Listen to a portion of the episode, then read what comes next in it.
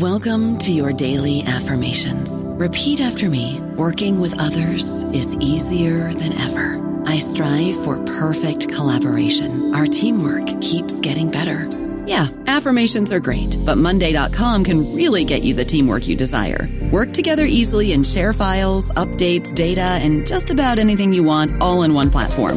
Affirm yes to start. Or tap the banner to go to Monday.com. It is Ryan here, and I have a question for you. What do you do when you win? Like, are you a fist pumper? A woohooer, a hand clapper, a high fiver. I kind of like the high five, but if you want to hone in on those winning moves, check out Chumba Casino. At chumbacasino.com, choose from hundreds of social casino style games for your chance to redeem serious cash prizes. There are new game releases weekly, plus free daily bonuses. So don't wait. Start having the most fun ever at chumbacasino.com. No purchase necessary. VGW Group. Void where prohibited by law. See terms and conditions. 18 plus. Hello, everybody. This is Marshall Poe. I'm the editor of the New Books Network, and I'd like to tell you that we have a new and improved website. It has two new features that we think you'll love. One of them is a vastly improved search engine, so that when you type in keywords, you'll get a bunch of episodes really quick. The other is the ability to create a listener account. And in that listener account, you can save episodes for later listening. So you can create a kind of listening list. We think these features are neat, and we think you'll enjoy them. Please visit the site today.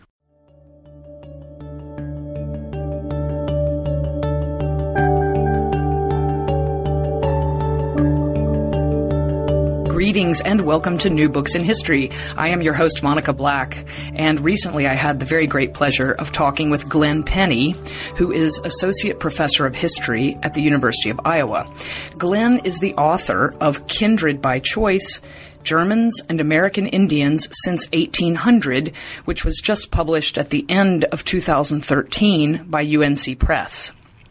Kindred by Choice is really a transnational history par excellence. It takes as its subject the striking and enduring fascination of Germans for American Indians. If you've spent some time in Germany or among German friends, you may have noticed, and perhaps even remarked upon, the evidence of this fascination, examples of which might include the enormous diversity of hobbyist organizations in Germany that dedicate themselves to the study of the histories and languages of American Indian groups. Glenn Penny gives us the long history of the German interest in Native America, which starts with Alexander von Humboldt, the explorer, and novelists like James Fenimore Cooper, who was enormously popular in Germany, and ranges right across 2 centuries and 2 continents, North America on the one hand and Europe on the other. Kindred by Choice shows that German interest in American Indians was based on elective affinities, including the sense that Germans' deep past shared key elements with that of Native Americans, along with a certain conception of freedom and what Glenn poetically calls, quote, a melancholy sense of shared fate. I hope that you will enjoy our talk as much as I did. Hi, Glenn. How are you doing today?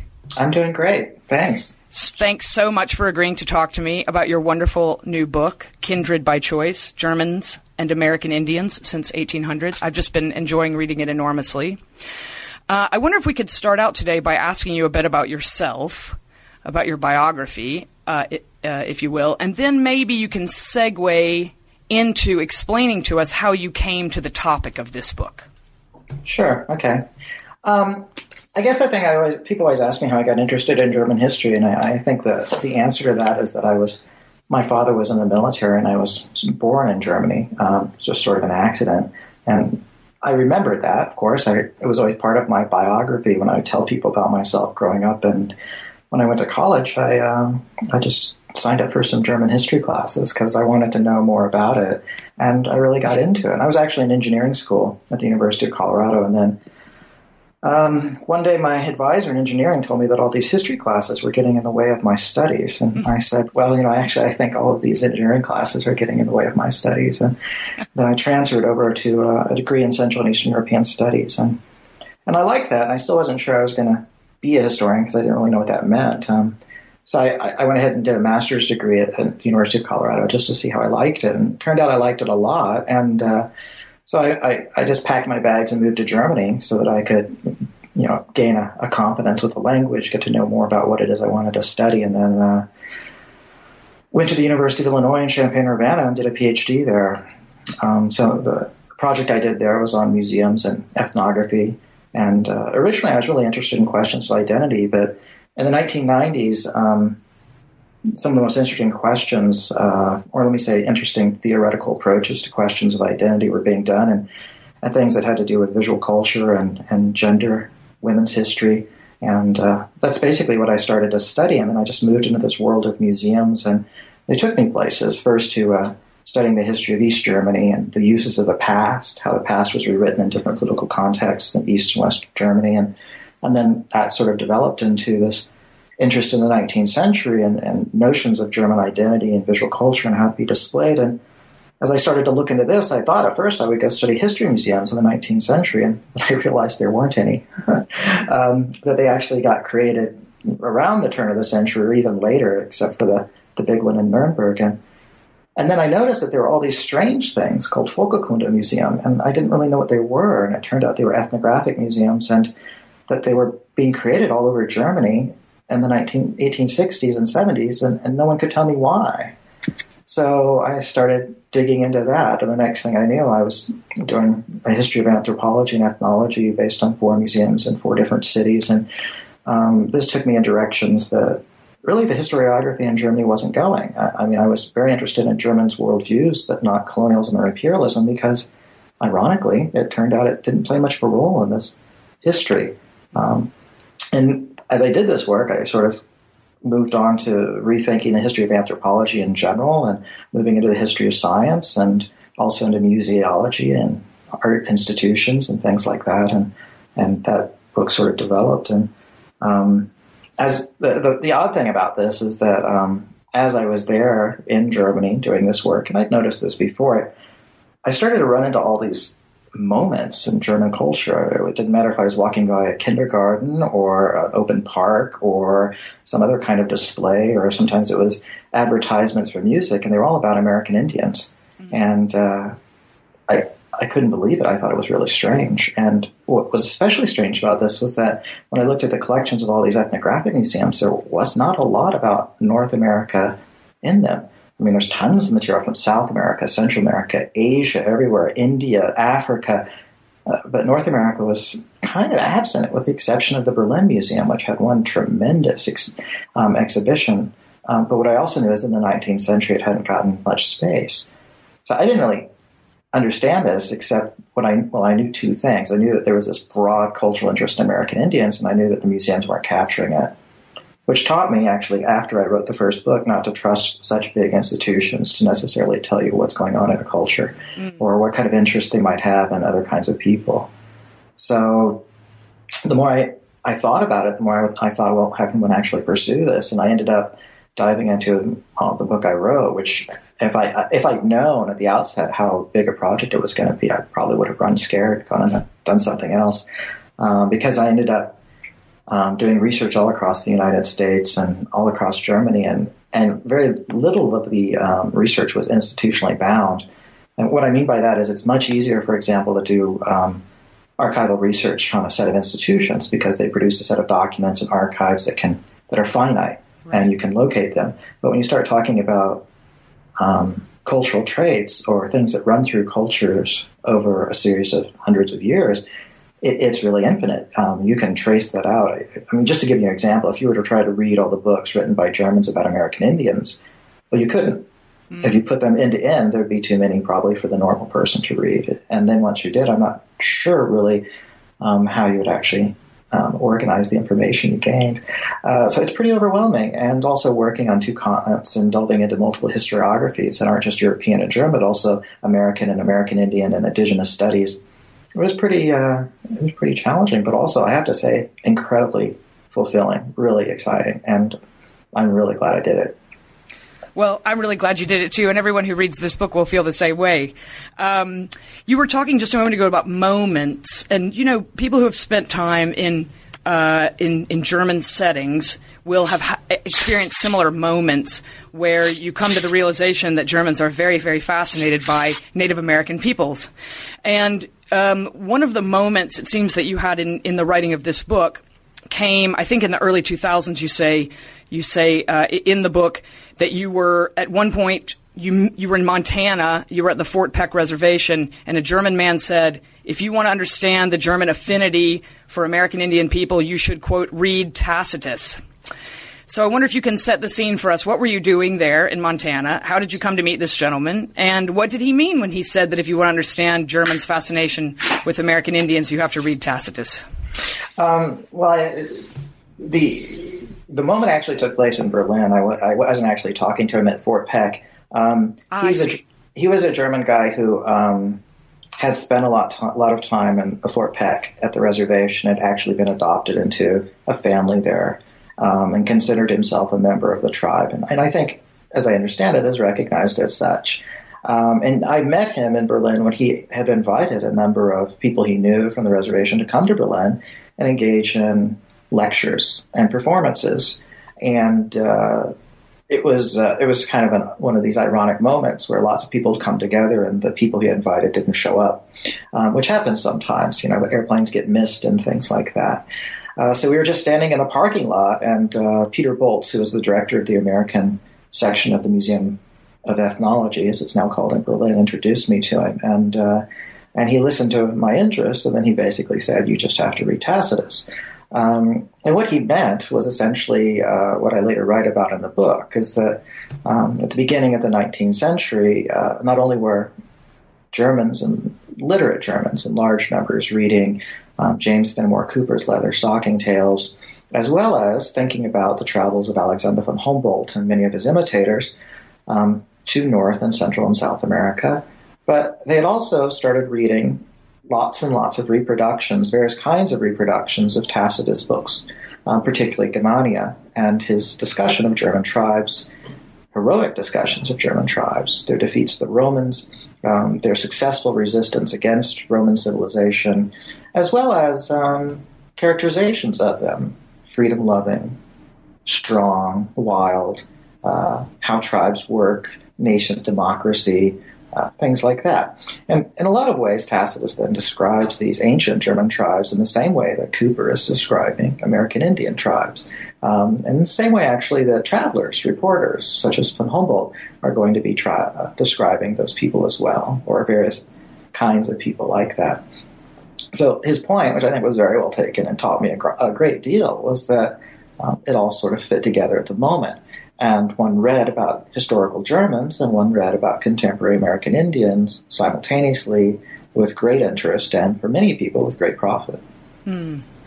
I very much liked the way that you sort of characterized the relationship between Germans and American Indians in your book as one of elective affinities. And certainly the sense that somehow the German past was a tribal one and that it could sort of be linked in a certain way or had a certain parallel with the histories of Native American peoples is one of those elective affinities. You say in the book, and I'm quoting now from the book, that some of these elective affinities are German polycentrism. It's a very interesting term, and I hope you'll talk about that a bit.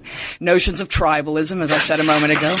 A devotion to resistance, a longing for freedom, and a melancholy sense of a shared fate. I wonder if you can talk a little bit about these various cultural affinities, elective affinities, and kind of unpack some of those ideas for us and for the, you know, for the people who are listening. Sure. Well, the one affinity, of course, is this notion of tribalism, which is something that people like Till van Rodden picked up on when they were trying to figure out how a number of well-known Jewish intellectuals were making arguments about the inclusion of groups of Jews in German culture at the end of the 19th century. What he noticed very quickly was that these intellectuals, like a lot of the people, were engaged in Völkerpsychologie, which was a very strong, bold movement, social and cultural, intellectual movement at the end of the 19th century, were arguing that, you know, Jews were part of the German tribes. And they saw that this federated character of Germanness, so to speak, which had been transferred into the new imperial Germany, offered a place for Jews to make a claim for being one of the various different varieties of Germans. And This becomes important for a lot of reasons, because if you think of German national history not as something that's created in 1871 that builds on past governmental structures, which don't stem necessarily from Prussia, but rather from Central Europe and the Holy Roman Empire, where you have what Joachim Whaley calls the feudal nexus, becoming feudalism moving into kind of a federalism that's very strong and remains during the Holy Roman Empire very important. Mac Walker picked up on this. You see that difference, varieties of German is coming together as an aggregate or part and parcel of German culture, German history through the 18th and 19th century. And it makes a lot of sense then that when you get the creation of a unified nation state through the wars of unification of Bismarck, you nevertheless have a federated structure that leaves cultural affairs in the hands of the different states, the different Länder, they're called. As a result, arguments about how things will take place, transformations in cultural, social, policy, and new imperial Germany are oftentimes debated at the level of the different federated states and the different groups. And in many cases, the notion of the tribe will be part and parcel of that political language. And you can see it. You can see it in the Reichstag debates. You can see it in all the political documents. You can see it in many different arguments about creation of new associations. So in that sense, this is where this notion of German polycentrism is incredibly important because, for example, when I studied Völkerkunde Museum or ethnographic museums, there wasn't one. It wasn't centralized like in London or in Paris or even Washington, D.C., where all the great documents and things go to one place, went to a variety of different places simultaneously.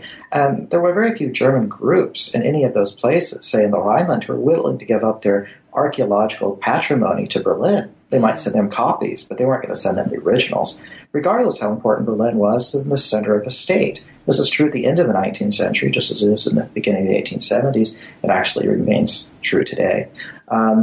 So in that sense, you have polycentrism in Germany being this notion that there is no center, nobody's leading necessarily, but there's sort of a competitive, complementary, cooperative association of groups. And that's very important. It's a different sort of notion of Germanness than one might find if you were to, say, pursue well, I was about to say if you were to pursue Ranke, but actually Ranke's histories of the Middle Ages and early modern period would agree completely. He just has a teleological argument that goes to a more unified German nation, whereas someone like Herder, who's writing earlier, isn't necessarily heading in that direction, but it sort of recognizes and values the differentiation and the ways in which the strands sort of braid together to make this central notion of Germanness, but they don't necessarily all run into a hegemonic whole or a unitary. I guess the other, so in that sense, these notions of tribalism and this idea of German polycentrism, be it cultural or political, very much complement each other, I think. And then this notion of the devotion to resistance, I think, is part of this as well, because on the one hand, and this is very typical when people study German national history, that on the one hand you have a centralization of Germany as a nation state, as a political body that's certainly centered around Berlin increasingly. Yet at the same time, people in other parts of Germany are always resisting that dominance. I mean, you don't have to study Württemberg very long or Hamburg or Bavaria to know that complete acquiescence to Prussian policy just doesn't happen.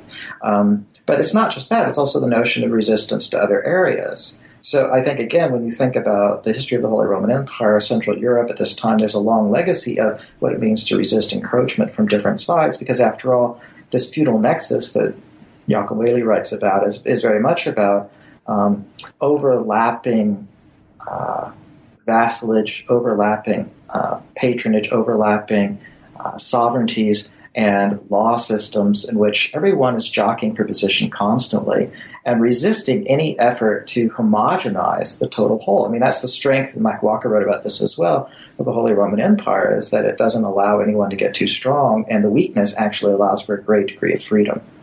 So in that sense, I think when many Germans saw parallels with the way in which American Indian tribes worked, there was always this hope that there would be sort of a unification of American Indian tribes around Tecumseh or some other great leader. But there was also a recognition that every single tribe, even within the tribes, were fractured and divided, and that they were at best a conglomerate, an ideal whole, but never a unitary group. And that, I think, leads to a lot of affinity, too, particularly among people who spent much time thinking about or studying them in depth. And that is a characteristic of the German fascination, is that people don't have to be in academic circles or working in museums or be scholars to think long and hard about these kinds of relationships. This is happening on the ground in everyday life among people who are literate but not necessarily highly educated. Yeah, that's so interesting. It's wonderfully put.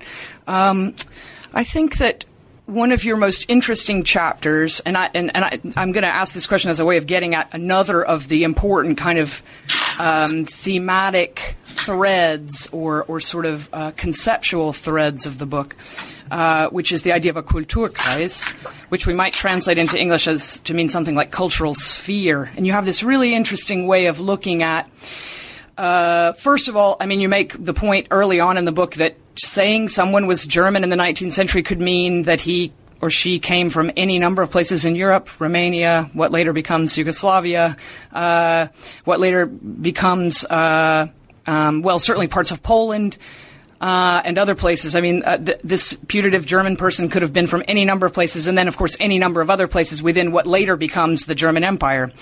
And you talk about the movement of people, of German-speaking people from Europe to North America and back again. You have all kinds of interesting information about, you know, enormous German language newspapers in major American cities, which were actually bigger, more subscribed newspapers, in fact, than some newspapers in Germany itself.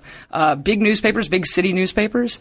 And I think one of your most interesting chapters, and I think it was in chapter 3, or this is part of chapter 3, I believe, deals with iconic paintings of the American West, many of which were, and this was news to me, were done by German painters. So that the popular image that many Americans, myself included, might have of the West is in some ways a German image or was created by Germans. So this is just one of the ways that you show this constant transmission of ideas, of images, of information from Germany to the U.S. and back again, and changing all the time in the process. So I wonder if you could talk about that a little bit, and maybe this Kulturkreis idea and how you found that so useful in writing this book. Well, the Kulturkreis is actually sort of a loaded term because, on the one hand, this is a term that's developed at the end of the 19th century by German ethnologists to try and make sense of how they're seeing transformations in different groups of cultures. It's a term that's not really used very. This would be what in sort of historiography of the history of anthropology called the diffusionists in Germany. Mm. And this is a term that doesn't get a lot of use anymore because the diffusionists, as they wrote about it, tended to think of unitary cultures. And the Kreis were really circles on a paper that you could see expanding and moving, a little bit like amoebas, but certainly taking over and flowing into different places. And there wasn't a lot of space for hybridity or transformation in those theories. So people wouldn't use them. Tend not to use them very much today, but then they also shy away from terms like tribe and anthropology as well. Yes. So as you can see, I don't shy as much away from those. I also found it interesting, fascinating really, that at the same time these German ethnologists were developing these notions, these concepts, that actually something very similar was going on with German culture, or German cultures in the plural, as they were flowing across the Atlantic with millions and millions of German immigrants coming into places like the United States, where they not only were just moving to these major cities and living in huge communities in these cities, but also spreading across vast open spaces.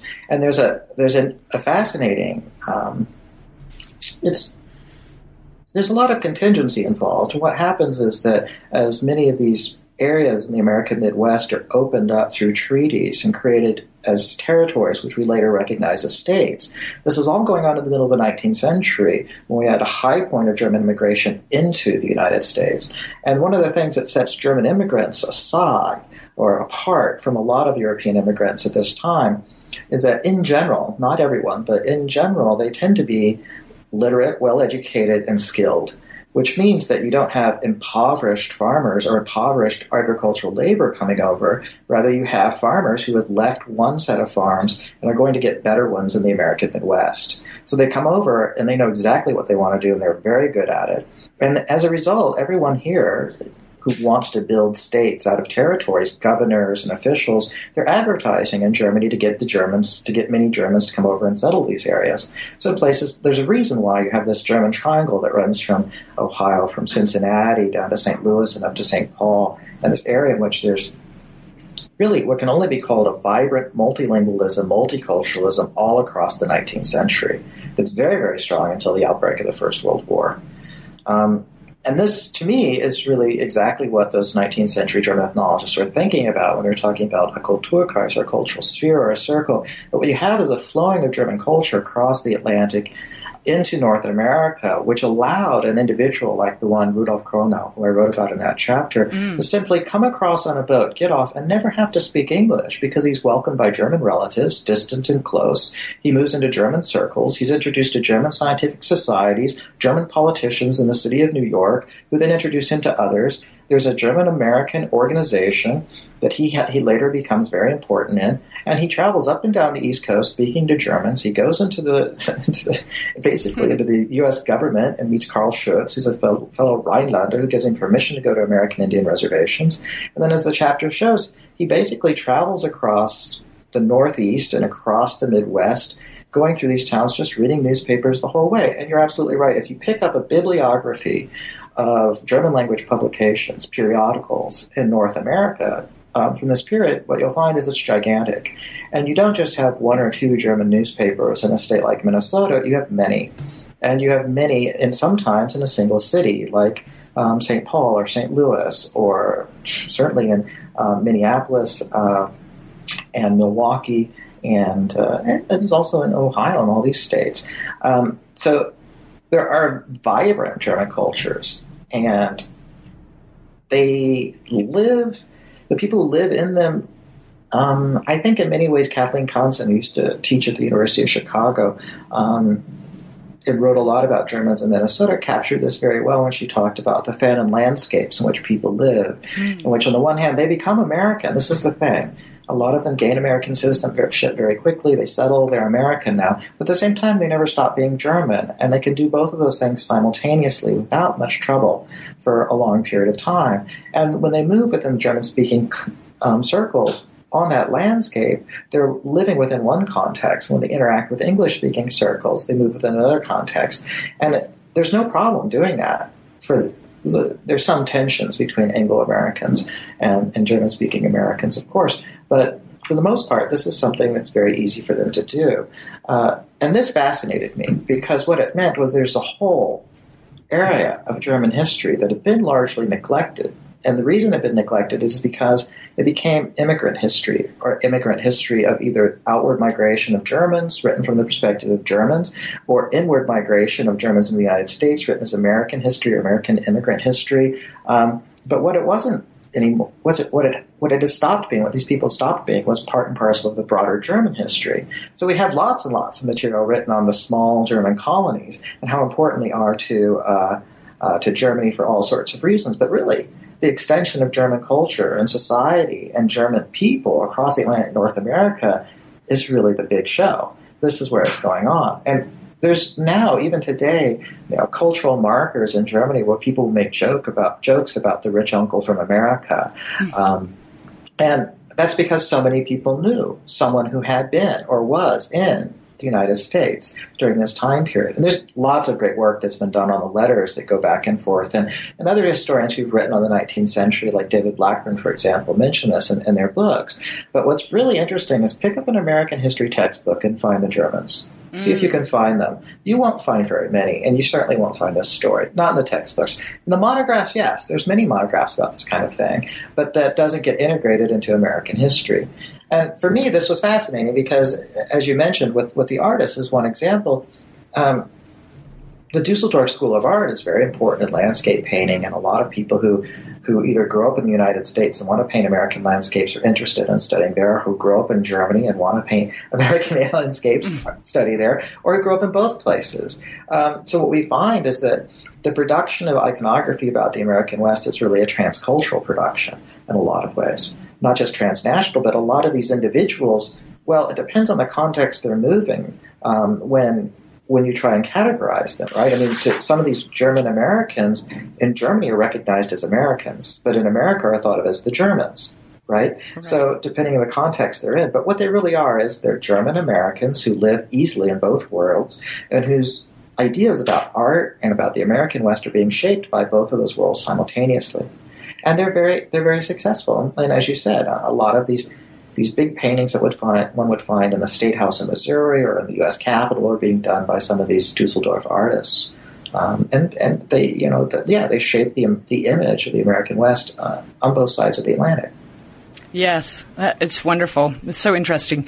Of course, then the question I wanted to ask you, sort of following out of this, is a let's say a somewhat darker chapter, which has to do with.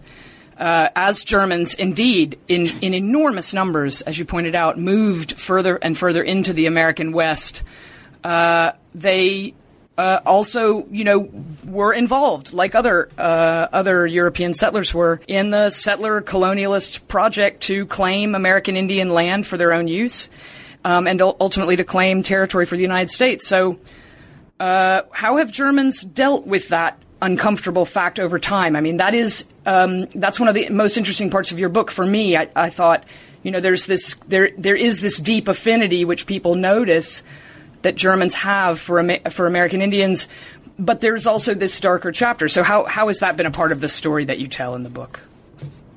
Well, it's quite interesting because on the one hand, what fascinated me, for example, I wrote the one chapter on New Ulm, Minnesota, and what's now called the Dakota Conflict, where about 800 settlers, mostly German, were eradicated in a conflict as Dakota Indians rose up against a lot of problems that they were having with the U.S. government and struck back at settlers who were right nearby. And what became clear is, of course, this history, what you could call a colonial context or a colonial situation, a German colonial situation, is not part and parcel of the historiography of German colonialism. This was the first thing that was really important to me, is that when you read the history of German colonialism, when people try to take, for example, and draw lines between colonialism in Africa and German actions in Eastern Europe and things like this, the story of German settler colonialism, the way in which they were involved in settler colonialism with other states, is not included. That, I thought, was a conspicuous absence that needed to be addressed. And also I wondered why I hadn't known more about it. Mm. But then the other thing is that in many ways when you read the history either of the American West written in German or if you read the accounts of what's going on in the West in German that are contemporary to these moments and these events where you have conflict, the Germans who are on the ground, who are engaged in the conflict, are seen very much as Americans and settlers. And the very strange thing, the thing that took me a lot of time to understand and appreciate, was in the context of the New Ulm conflict, the conflict in Minnesota. In a lot of ways, Germans back in Europe are reading about this. They're very much rooting for the Dakota Indians. Mm. They're not rooting for the German settlers right. at all. And in fact, the victory, as they would later call it, of the Dakotas over the eradication of people and the movement of them out of 23 counties, I believe the number is, southern Minnesota, was seen as just evidence of the prowess of the Lakota and the Dakota and the Sioux and their ability to resist the encroachment. And this was something that was essentially lauded.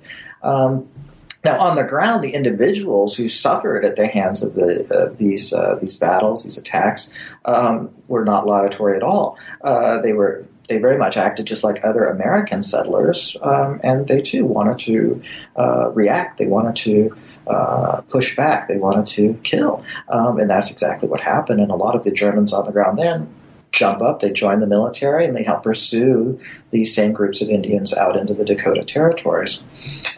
So the problem then becomes one of categories, right? I mean, they're German, and yet they're also American. They're European. They're also white. They're many things simultaneously, and the different contexts matter quite a bit. The different moments matter quite a bit, and they string together in ways that aren't necessarily intuitive if you're used to reading national historiographies. Yes, that's right. Germans under National Socialism, just to move ahead in time a little bit, were no less fascinated by American Indians than their predecessors had been, or later generations of Germans would be. I wonder if you can speak for a few minutes about the relationship of the relationship of Germans under National Socialism to American Indians, what changed then or didn't change? I mean, the Nazis also looked to the American colonialist project of colonialist expansion and settler colonialism in the West, in the American West, as a model, as people like you and also David Blackburn and others have pointed out, as a model for how they viewed Eastern Europe in the 1930s and 40s and their drive to colonize it. So can you talk about that a little bit?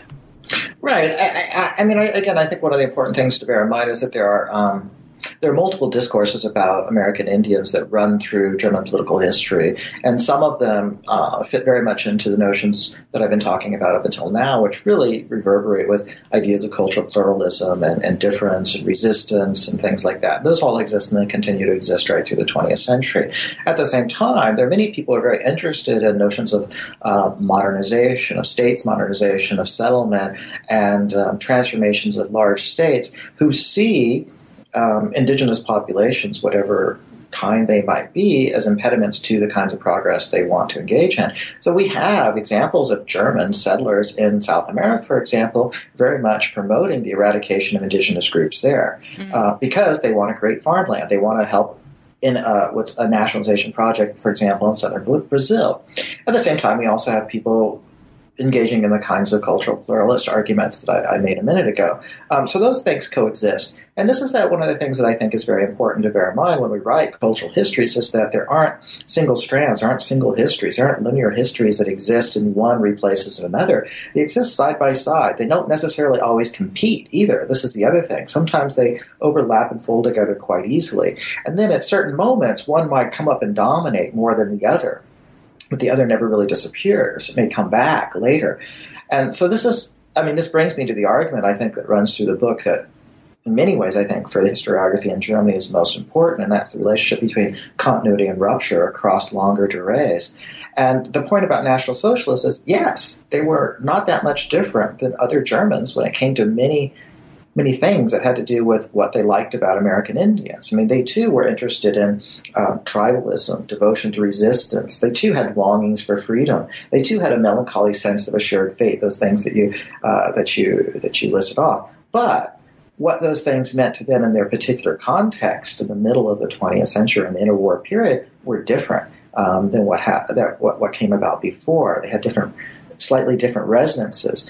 So, for example, you have Hitler Youth playing Indian just like people did 30 years before or 30 years after. But one of the things they would emphasize is sort of a leadership principle, right? Mm-hmm. Which doesn't have as big a role in the post-war period and hadn't had as big a role in the earlier period. So they found a way in which to fold in fascist values to ideas that already existed about American Indians. So they harnessed them. And one of the words people likes to use is the instrumentalize the ideas that already existed about American Indians for their particular political purposes. So I have a chapter in the book where I basically show that most political groups did this and found ways in which to draw on a set of notions, ideas, tropes about American Indians, use them to their own purposes. And this happens again and again and again, and it continues to happen today. So in that sense, not so different. And this point about the eradication, though, that becomes quite interesting is the way in which National Socialists oftentimes were engaged in a set of arguments that contradicted each other because on the one hand there was a great lauding of the strength of warriors. I mean, National Socialists loved Tecumseh just like Germans in the 19th century, Germans in the post-war period. They had many lessons to learn about the powerful American Indian resisting the encroachment of white settlement and American imperialism. At the same time, they also looked to the United States for a model of how to eradicate indigenous groups and expand as an imperial power. So I have this line in the book where I say that for National Socialists, Indians were both good to emulate and to eliminate. Yeah. And this is one of the things I found most fascinating is that you could have these arguments exist simultaneously in National Socialist ideology without anybody really seeing or caring about the contradiction. Yeah, and you know what's so interesting too is that at the same time that, and I really think this is maybe in some ways my favorite part of your book. At the same time that Germans could sort of think with American Indians and use the image that they created in their minds in some ways of the American Indian to understand things about themselves. There's also a very fascinating this is not just a history of projection. It's not just a history of discourse. It's not just a history of what Germans wrote about, thought about, said about American Indians over time, over 2 centuries essentially. But it's also there's also a story about the interaction of American Indians with Germans, so that there's a which I believe, and I don't just mean sort of in the American West in the sorts of contexts that we've been talking about, but I mean nowadays there are these alliances between Germans and Native Americans, and I wonder if you could talk about some of those alliances and the politics of that a little bit. Sure. Well, this is the other one. This is one of the other things that I find quite interesting is that as I was doing this research, I not only, as I mentioned earlier, I not only did research in Germany, but also in the United States, and that took me to many different American Indian reservations. And I spent a lot of time on the Pine Ridge Reservation in particular because, on the one hand, as I mentioned with the Minnesota incidents, the Lakota, the Dakota, the Sioux, in general, were a group of American Indians that Germans were particularly interested in at the end of the 19th century, and there are numbers of reasons for that. And one of the reasons, of course, is they're one of the last holdouts in this big expansion across the West of American imperialism. But the other reason is because a lot of the people who went to Germany as performers, who took part in exhibitions of non-European peoples, which are called Völkerkunde, which also very much like Wild West shows when it comes to American Indians. A lot of these people came from Pine Ridge, and in fact, by the time we get to the turn of the century, after we've had the first visit of Buffalo Bill's Wild West to Germany and the rest of Europe, you have essentially a group of people become professional performers who enjoy working in Germany, and there becomes across a lot of these different reservations, networks of people who spend a lot of time getting their family members into these different kinds of performances. And the ones who go to Germany oftentimes want to go back because they like the way they treat it, they like the way they can live, they like the food, they like the beer.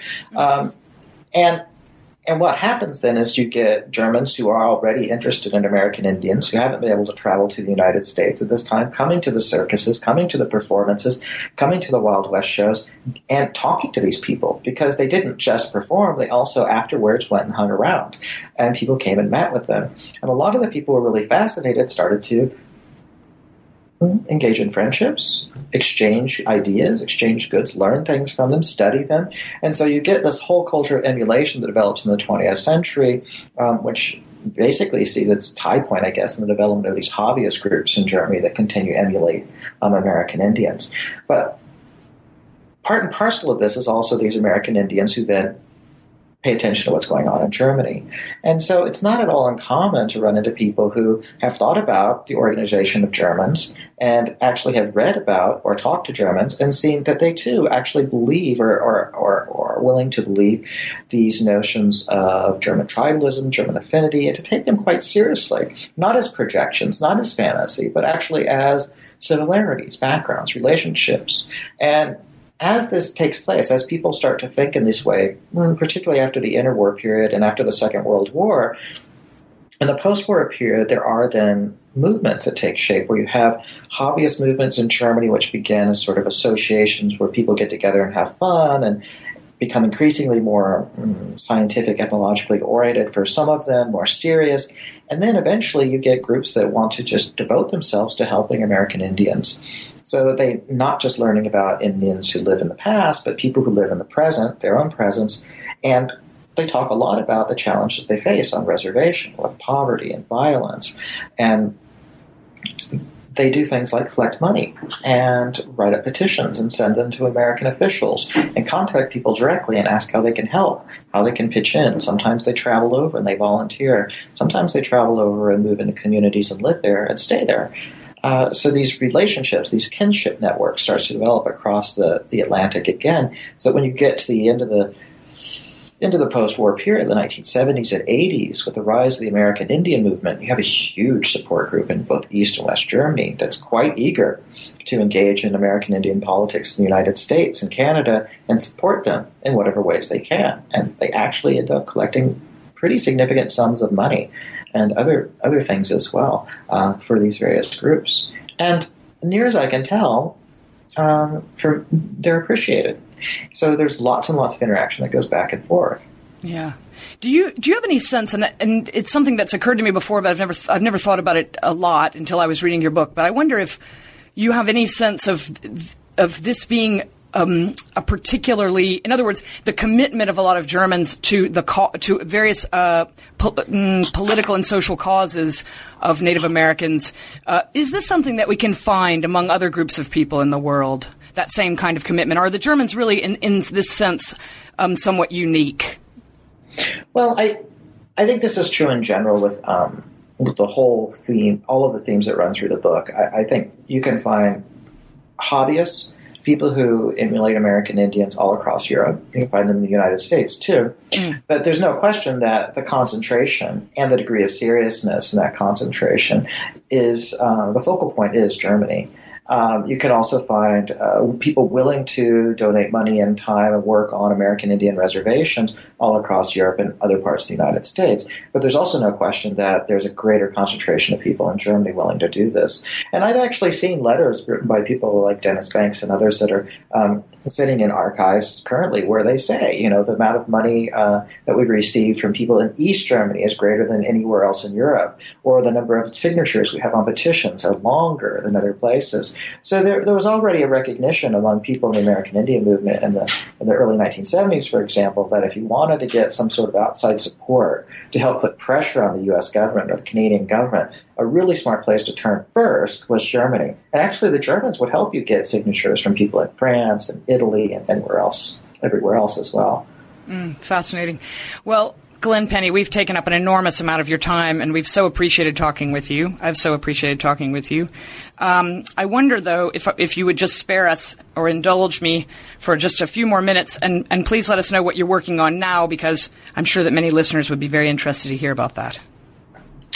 Right. Well, actually what ended up happening was that as I was starting to study these German communities all across North America, I also became quite interested in similar kinds of communities across Central America and Latin America in general, South America and Central America. So I spent the last 4 years doing a lot of projects on German communities all across the southern cone of South America and up into Central America. And I'm working on two big projects now. And one is called Network Spaces, and it's about German schools in Latin America. And the reason it's focused on the schools is because there are myriad communities of Germans that get created all across Latin America. They're quite different, but one of the things they all have in common is the creation of churches and schools almost immediately once communities take shape, and those schools persist over a much longer period of time than most of us would recognize. So in some places like Santiago de Chile, you can have a German school that's been in the city that's working on its eighth generation of German Chileans. So what I'm doing with this is basically trying to pull together relationships of communities and trace out transnational networks that get overlooked in national histories, and think about the ways in which Germans quite easily, just as they did in the United States, simply go abroad, take up new lives, become citizens of other states, and then continue to be German. Right. And the one aspect of this is what goes on in Guatemala, which to me is fascinating because Guatemala has the largest concentration of Germans in Central America, and most of them, a large number of them, are tied into the coffee business, basically, where they create vertically integrated industries, coffee industries. Coffee is one of the two major products coming out of Guatemala at the time, so Germans are responsible for a huge amount of the gross national product. At the same time, most of that coffee is flowing into Germany.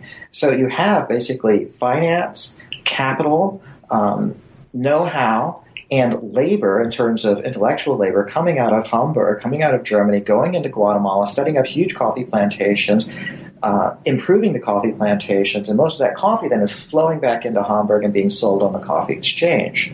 And again, to think about the history of German colonialism that gets written, it doesn't incorporate this kind of connection, which actually financially is much more important for the German state than any of those official colonies that it had.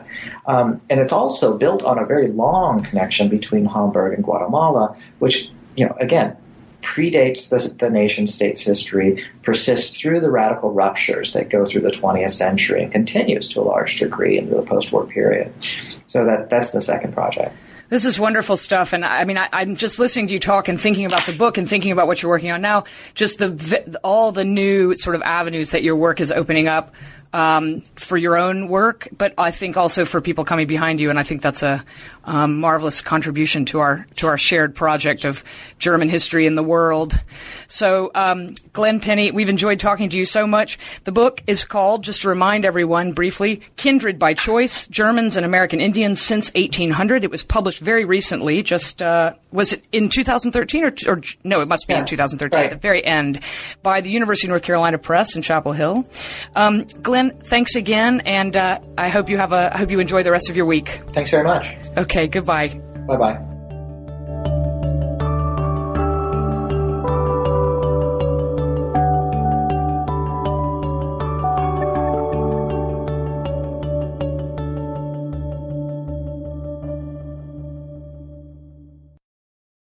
It is Ryan here, and I have a question for you. What do you do when you win? Like, are you a fist pumper, a woohooer, a hand clapper, a high fiver? I kind of like the high five, but if you want to hone in on those winning moves, check out Chumba Casino. At chumbacasino.com, choose from hundreds of social casino style games for your chance to redeem serious cash prizes. There are new game releases weekly, plus free daily bonuses. So don't wait. Start having the most fun ever at chumbacasino.com. No purchase necessary. VGW Group. Void where prohibited by law. See terms and conditions. 18+.